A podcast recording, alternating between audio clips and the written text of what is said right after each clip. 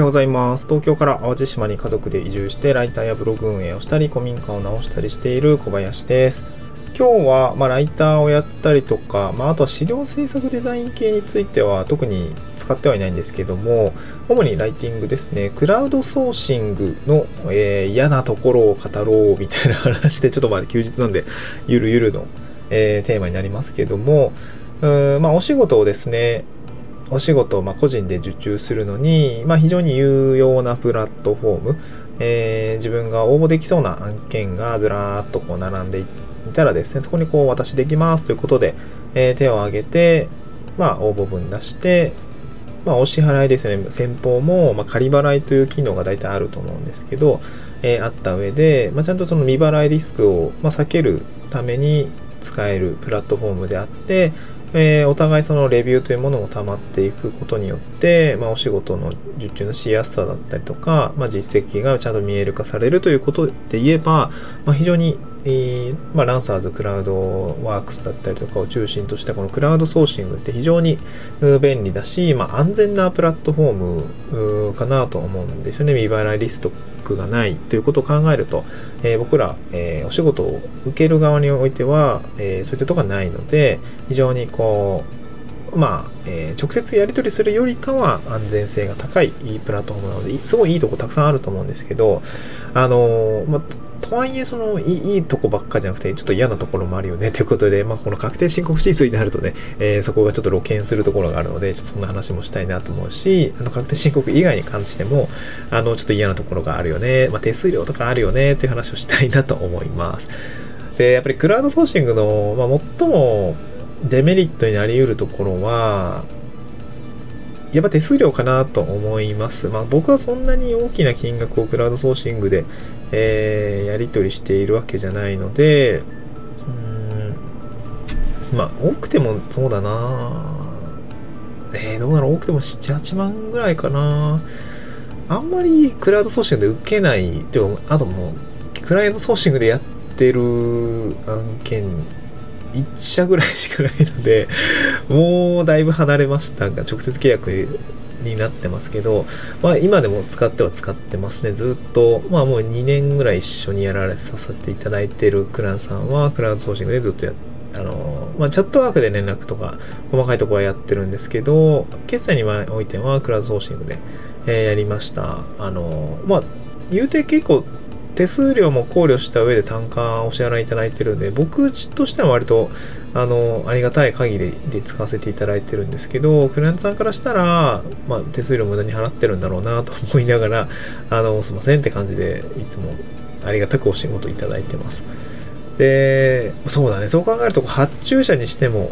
受注者にしてもでも手数料という存在はまあしょうがないよね。まあ安心代みたいな感じで、あのー払ってるとは思うんですけど、やっぱ手数料がかかるということについては非常にお互い、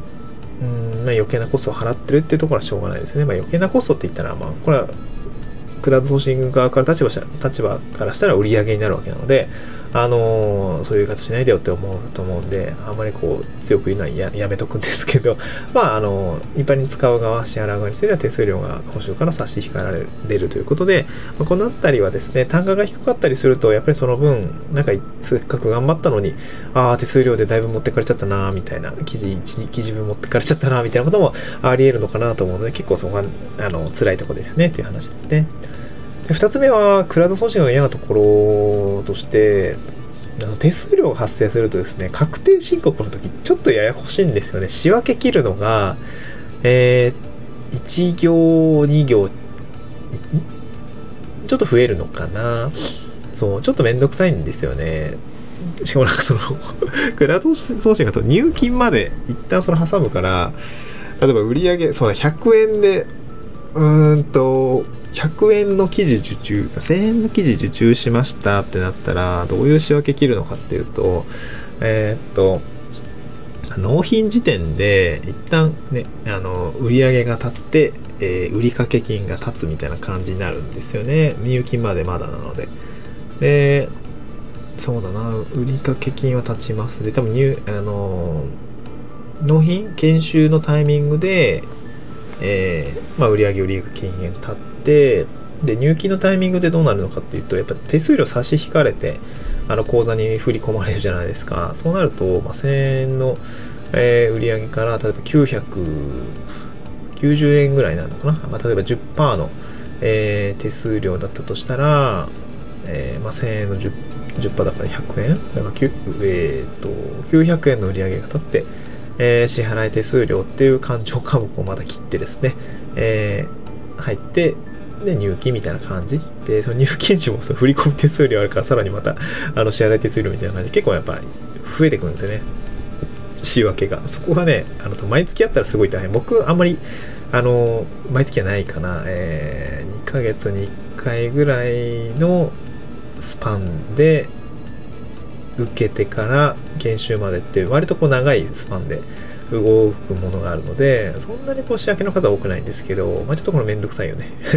あと簿記とかね、でき、あの、青色申告の人は結構煩わしいかなと思います。僕は簿記好きなので、商業高校出身で簿記好きなので、その辺の考えは、あの考え方はスッと入ってくるので、そんなに苦じゃないんですけど、まあめんどくさいだろうなと思います。うんシンプルに請求書やり取りすれば手数料ないからね、そこが大変なのかなと思いました。であと最後3つ目に、こうクラウドソーシングの嫌なところということで、まあ、確定申告には限らないんですけど、多分、あの、クライアントさんとの距離感って非常に詰めづらいのかなと思いました。一応でも、クラウドソーシングでやってるお客さんとも、ズームで話したことがあって、まあ、割かしそのビジネスチャット上でのやり取りだったりとか、ズームで一回話したってことで、まあ、割かしこう、対面での距離感、対面っていうか、距離感、クラウドソーシングの割には距離感近いかなとは思いますね。まあもう2年も継続してるっていうのもあるので、あそういう感じるのかもしれないけど、でもやっぱクラウドソーシングより直契約の方がね、直接コンタクト取ってるので、やっぱりこう、信頼関係はなんかこう、高まりやすいですね。なかなかプライベートな雑談をするっていうこと自体もあんまりクラウドソーシング経由だとなかったりしますよね。なんかそのビジネスチャット使って別のところでメッセージしてるんだったらちょっとあるかもしれないけど、クラウドソーシングのあの、使いにくいメッセージ機能でプライベートなやり取りってまあしないじゃないですか。使いづらいんで。ってなったら、やっぱりクライアントさん、クライアントさんとの距離感って詰めづらいので、なかなかこう、こんなことできますとか、雑談をきっかけにこんなことを私もできますみたいなことって多分ないと思うので、まあ、別途こうズームしたりとか、なんかそういうコミュニケーションの、えー、ところができるところ余地がないとなかなかこう、ね、えー、新しいところにまあ、巻き取ったりとかっていうところは、コミュニケーションからはなんかこう、見出しづらいのかなと思いますのでこの辺り、クラウド送信はやっぱ難しいところかなと思いますね。まあ、直営業をしたりだったりとか、ハードルあるんで、すでに市場に出てるお仕事に飛び込む方がね、ああ明らかに楽なんですけど、まあ、そればっかりやっててもやっぱり、まあ、つまんないとも思いますし、手数料もかかると思うんで、フリーランス、個人事業主として案件獲得するのであれば、まあ、そういったところにはですね、ぜひ目を向けてやっていくのがいいのかなと思いました。あと、確定申告ちょっとめんどくさくなるので 手数料がね、あるから、いちいち仕分け切らないといけないので、ちょっと大変になるよということで、えー、僕もね、売り上げの仕分け切っていかないといけないなと思いながら、はい。なんか毎回ね、このシーズンにやってまとめてやるの大変なんだよな。四半期決算ぐらいでちゃんとまとめておけっていう話なんですけど、まあなかなかそうもいかないですよね。はい。まあそんな感じで確定申告まだ終わってない方もいらっしゃると思うんで、一緒に頑張っていきましょう。はい。今日は短いですけども、えー、ゆるゆるとこんな感じでやっていきたいなと思います。また次回の収録でお会いしましょう。バイバーイ。